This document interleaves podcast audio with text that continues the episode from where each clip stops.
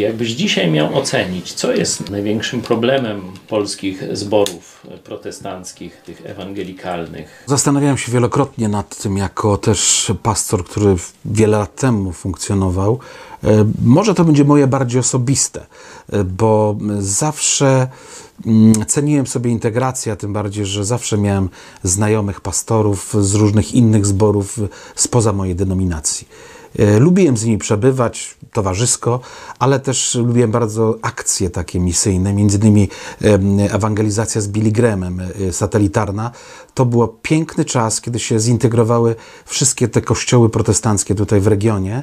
I jak wspominamy dzisiaj, jak czasami, bo niektórzy już nie żyją z tych pastorów, to mówią, że oni najbardziej wspominają okres przygotowania kiedy integrowaliśmy się, kiedy łączyły nas przyjacielskie, braterskie więzi. Ja pamiętam, że to była dziwna sytuacja, że wszyscy zapomnieliśmy o tych teologicznych różnicach i dyskusjach i sporach, które mogliśmy prowadzić. Po prostu postawiliśmy sobie za cel zewangelizować Polskę.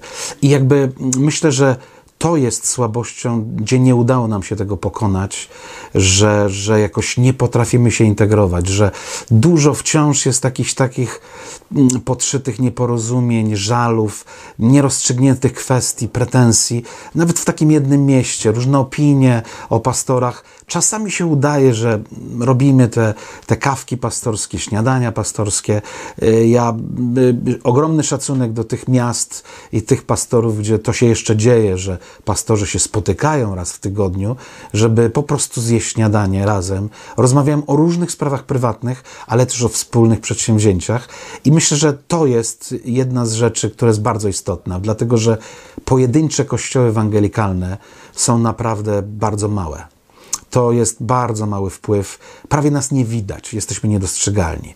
Ale kiedy razem się integrujemy, zaczynamy być widoczni, e, a kiedy czynimy to dzisiaj za pośrednictwem mediów, a jeszcze zjednoczeni, gdzie załóżmy tak sobie marzę, tak jak ostatnio był stadionowa ewangelizacja, to znów powtórzyć coś takiego. I to nie musimy jakiejś gwiazdy amerykańskiej sprowadzać. Mamy tylu wspaniałych mówców, e, sług słowa, muzyków, że mamy potencjał, żeby móc zrobić coś tak atrakcyjnego, że Polska będzie aż westchnie, patrząc na to, jak protestanci są dobrze zorganizowani. Wierzę w ten potencjał i myślę, że to jest problem że nie umiemy może rozmawiać, nie potrafimy zapomnieć o krzywdach, nie potrafimy przejść do porządku, oddzielić czarną kreską przeszłość i budować coś wspólnego, aczkolwiek nie zagrażającego mojej osobistej tożsamości. Żyjemy teraz w czasie wojennym. Jak ty, jako e, także psycholog, e, doradzałbyś kościołom w Polsce, w jaki sposób przeformatować sposób głoszenia Ewangelii, czyli co ewentualnie gdzie zmienić akcenty, żeby do ludzi, którzy przeżywają zarówno osobiste jakieś mm, traumy związane z wojną, jak też sam fakt, że wojna toczy się blisko i zagraża Polsce, jak ewentualnie powinniśmy zmienić naszą ewangelizację? Obecny okres, który przeżywamy zarówno w naszym kraju, jak i na całym świecie jest wyjątkowy, bo tu wisi nad nami groźba III wojny światowej, może nuklearnej, może to koniec świata.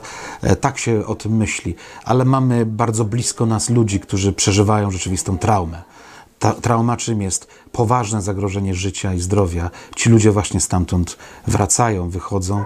E, ich trauma polega na tym, że może niekoniecznie oni doświadczyli czy byli świadkami wybuchów, strzału, ognia, ale ich bliscy zostali o których myślą w każdej chwili, non-stop się komunikują. Wyzwanie ewangelizacyjne pod tym względem jest takie, po pierwsze, że mm, głosić Ewangelię nadziei, do wszystkich, właśnie do Ukraińców również. Stworzyć atmosferę e, poczucia bezpieczeństwa, ale to bezpieczeństwo jakby, y, jakby osadzić na bezpieczeństwie wiary w Ewangelię, zbawienia w Chrystusie, bo my jako ludzie nie jesteśmy w stanie zagwarantować, że to będzie wszystko bezpieczne. E, zatem na pewno warto zwrócić uwagę na Ukraińców, ale nie tylko, dlatego że przeżywają to również Polacy My może nie mamy traumy, ale żyjemy w stresie, w niepokoju, w takim oczekiwaniu na to, co się jeszcze wydarzy, bo wiadomości, informacje z dnia na dzień są odmienne, ostatnio nawet jesteśmy świadkami zakręcenia tego kurka z gazem, e, co pierwotnie stanowiło żaden problem, bo jesteśmy dobrze przygotowani. Okazuje się, że parę miast, miejscowości w naszym kraju nie ma gazu i nie będzie miało przez tydzień, przynajmniej. Zatem y, dotykają nas te y, symptomy tej wojny budzącej się, a może się nie obudzi, daj Boże, żeby jeszcze był ten pokój, ale może być inaczej. To przeżywają y, Polacy. Zatem ewangelizacja y, może nieść ten uniwersalny przekaz bezpieczeństwa w Bogu. Bezpieczeństwa opartego na pełnym zaufaniu. Zaufaniu osobie Boga, którą możemy poznać przez Ewangelię, a której reprezentantami są żywi ludzie, Kościół. I dlatego to jest bardzo istotne, żebyśmy nie spowodowali karykatury tego Boga a to jest możliwe wtedy, kiedy uprzemy się, że my najlepiej pokazujemy twarz boską, podczas gdy okaże się, że najmniej jesteśmy do Niego podobni. Zatem jedność chrześcijan, jedność wierzących ludzi ewangelicznie i wspólny przekaz e, e, mówiący tak samo wskazujące na bezpieczeństwo oparte na Słowie Bożym, to, to jest, myślę, treść e, bardzo aktualna, bardzo potrzebna. I oczywiście to, co już robimy, to jest właśnie piękne, że zrobiliśmy już bardzo ważny krok, który jest wstępem do skutecznej ewangelizacji biblijnej. Nasza szczodrość, miłość y, praktyczna w postaci dóbr materialnych, które przekazujemy, w postaci mm, y, tworzenia y, atmosfery, jak i też udostępniania mieszkań, domów, dachu nad głową, to już jest bardzo ważna rzecz.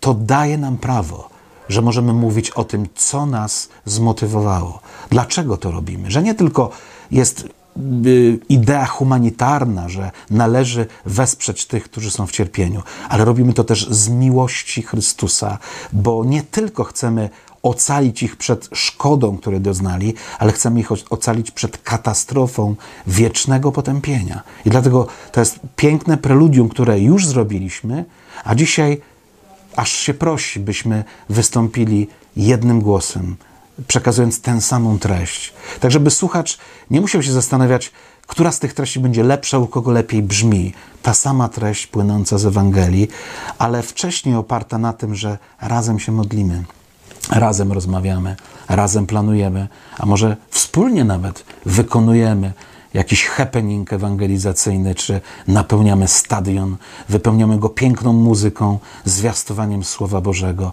i zbieramy wszyscy plony. Bo każdy, kto przeprowadzi potencjalnych ludzi do zbawienia, ich z powrotem zabierze. Gdzie? Do siebie, do swojej wspólnoty. Także tak sobie to wyobrażam. Może jestem marzycielem, ale, ale może dzięki temu jeszcze wytrwałem w tej służbie.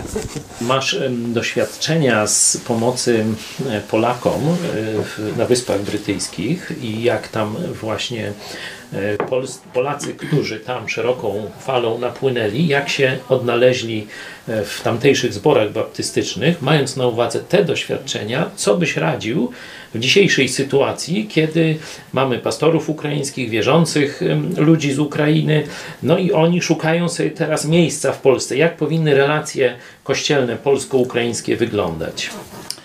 Tak, troszeczkę podobną sytuację rzeczywiście mieliśmy w 2005 roku. Podobną tylko z tego względu, że była duża migracja.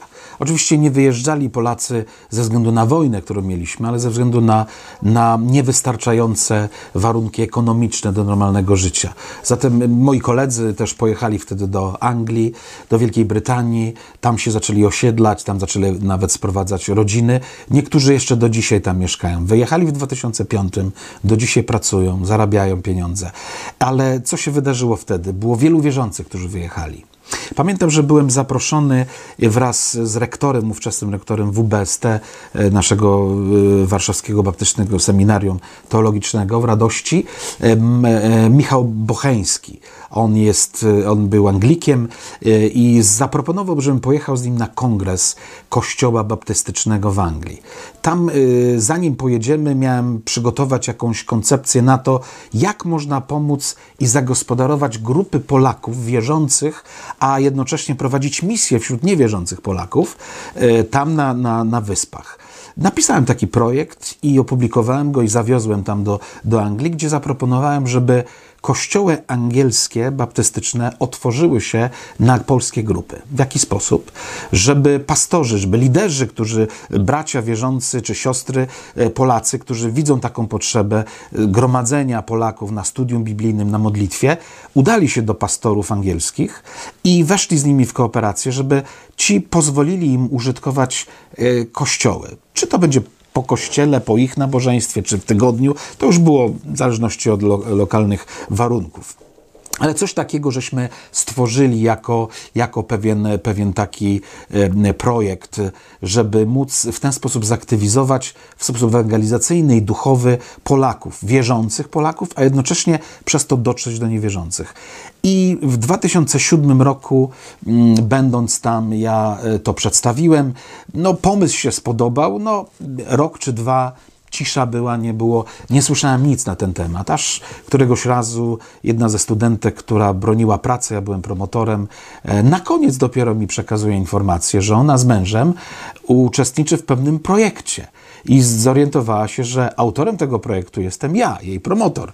A projekt dotyczy tego, że ona z mężem udali się do pastora y, lokalnego w Anglii i poprosili go o udostępnienie sali na studia biblijne.